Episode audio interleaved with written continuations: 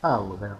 So we got the explanation on oh, that Alexa has officially turned on the Fiend. So uh, so we we got that. Uh, it was actually a pretty great segment. It was actually awesome. One of the best ones it's been for a long time. So you know, there you go. But important not to get excited about this because uh, they've had a habit of blowing these things and ruining them. I'll get into that later.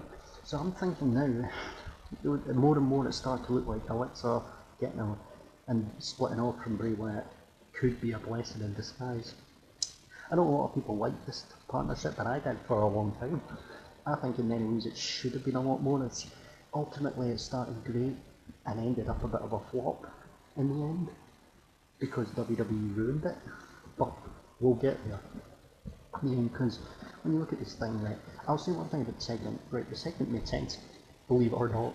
That's how many times have we been saying that things in this Green storyline don't make any sense. Well, this segment made sense when you seem like Alexa was talking about.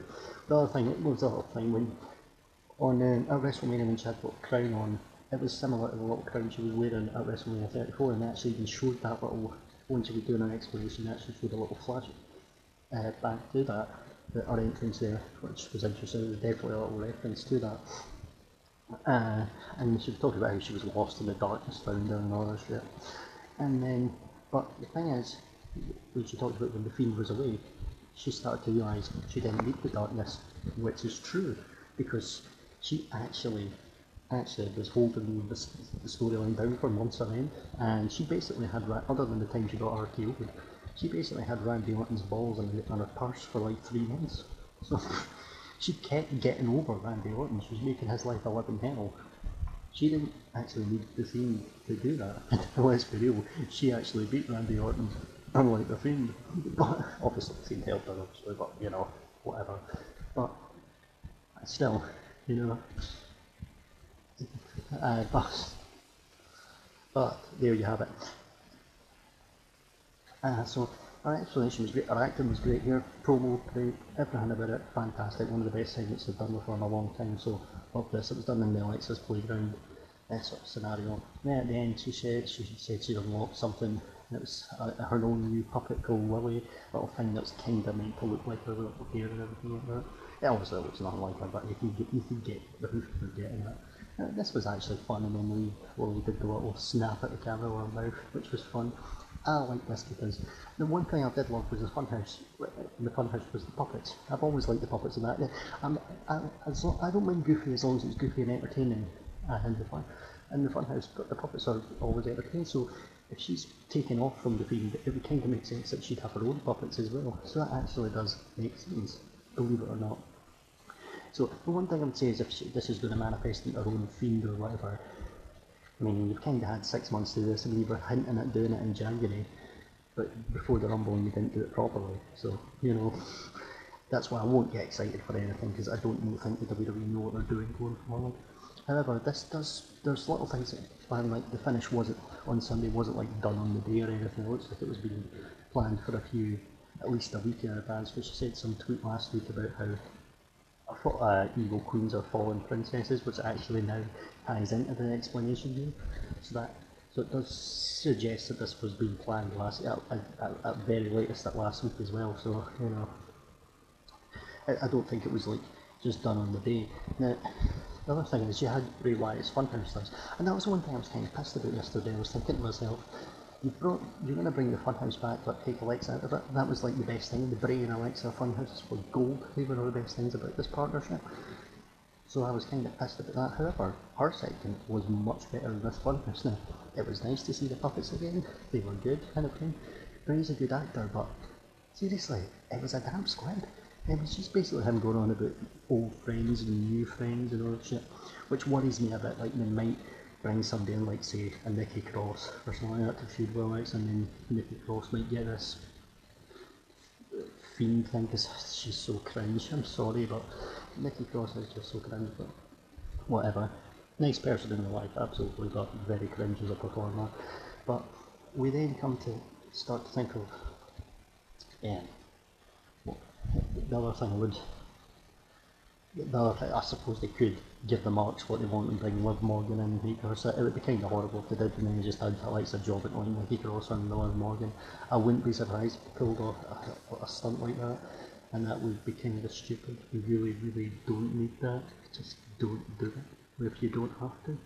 So there you go, I would say that. Now, one thing I would say is, and then the, the way Bray was acting, he was acting, it was meant to be like acting like a church pastor or whatever, like hallelujah, oh, healing and all that. If it was meant to be funny, it was just a damn squib. And it really did nothing to further his character. And, and let's be real here. And honestly, like, as I said, the Alexa and Bray's uh, Funhouse segments like October, November were, were brilliant. Absolutely brilliant. Even Alexa, December, January was carrying this great on her own on the road to the Rumble. It all kind of went, it kind of went downhill after the Rumble. As I said, that's when the story started becoming really goofy and really repetitive, with pentagrams and Orton spewing black goo every week. That was garbage. However, this was probably one of the best segments last night for a long time in this thing. And to be to be fair, when you look at it, Alexa again was great last night. She's the one that's came out of this looking the best.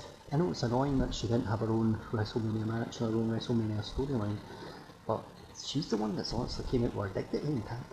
She's the one that's came out with this one not being dragged down. She has elevated the terrible material and hasn't been dragged down about it, which is honestly testament to her, her talent as a performer. And Bray Wyatt again, I'm sorry, but this guy's damaged goods. Last night, WrestleMania was another example of him just not being behind the guy where it really matters. I mean, where do you go from here with this? Now, we didn't go after Randy Orton or anything last night, so the, which we, we don't need this feud ever again. Let's be real, which is a good thing.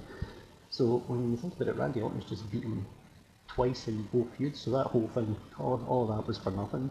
If he does feud with Alexa himself, whatever, what does he get from it? I mean, if, if he attacks her with a claw again or whatever, it's just the exact same thing that happened back in July. It's just that the shock factor is not there anymore, so what's the point?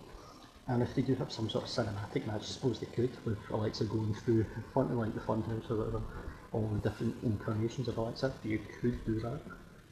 But then again, if the Fiend goes over, what does he get from it? Because, oh, oh a big monster beats up a five foot tall woman. Oh, great. Too bad you can't beat the men anymore. That's basically. And then we've come to the stage where Bray Wyatt, these Bray Wyatt Randy Orton storylines have honestly made him look stupid. I've, I've said this many times, the one four years ago when Randy Orton infiltrated the Wyatts and basically made, made him look stupid.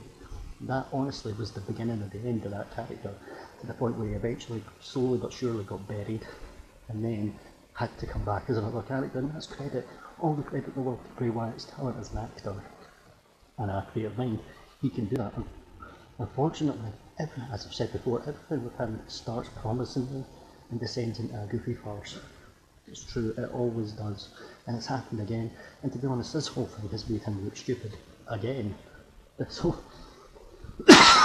so as bad as, as horrible as this whole storyline was, when you think about it, Randy Orton was made to look stupid for a lot of it, but at least he got his win in the end. Bray Wyatt, just kind of uh, whatever. Now, and Alexa's the only one who's came out of this with any credibility and with her dignity intact. She's the one that's came out of this looking best. And again, all credit to her as a, as a performer and as, a, as an actor, she has honestly elevated the garbage material. And here's the thing, everything with Bray Wyatt eventually ends up getting dragged down. And I was kind of worried that she would get, get dragged down by this, but if anything, she's elevated it. But you can sort of see the warning signs are there with Bray Wyatt, that they're going to end up really fucking him over again. The warning signs have been there for a while, and history repeats itself. It, now, eventually, I'm not saying it's completely buried, they'll probably have the things around for a bit or whatever, but, you know, maybe, just maybe, Alexa getting away from the Fiend, or not being paired with Bray Wyatt now, could be a blessing in disguise. I know a lot of people will be disappointed by this, but it could end up being a blessing in disguise in the long run.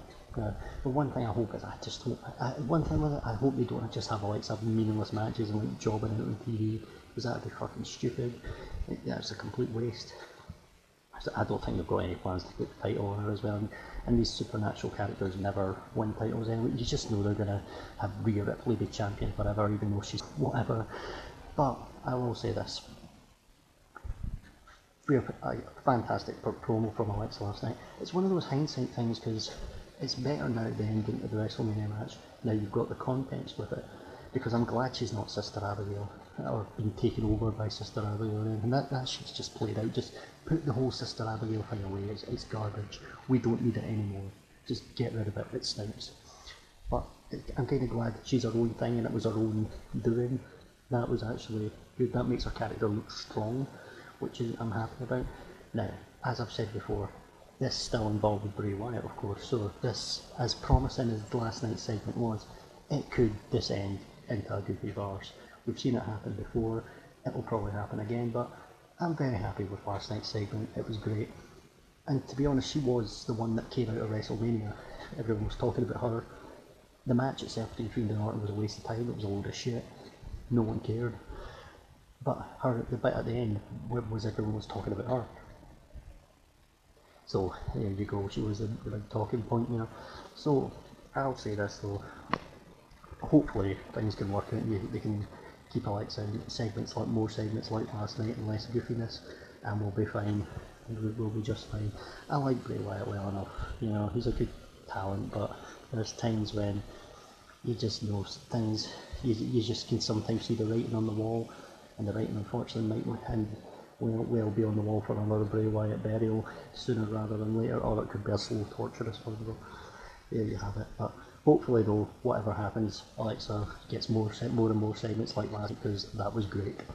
So there you go. Thank you ever so much. Oh, in fact, I would just say as well, it did make them now that you've got the explanation. It kind of made the ending of the WrestleMania match better. And Like I said, the match was shit, but the actual ending now was better.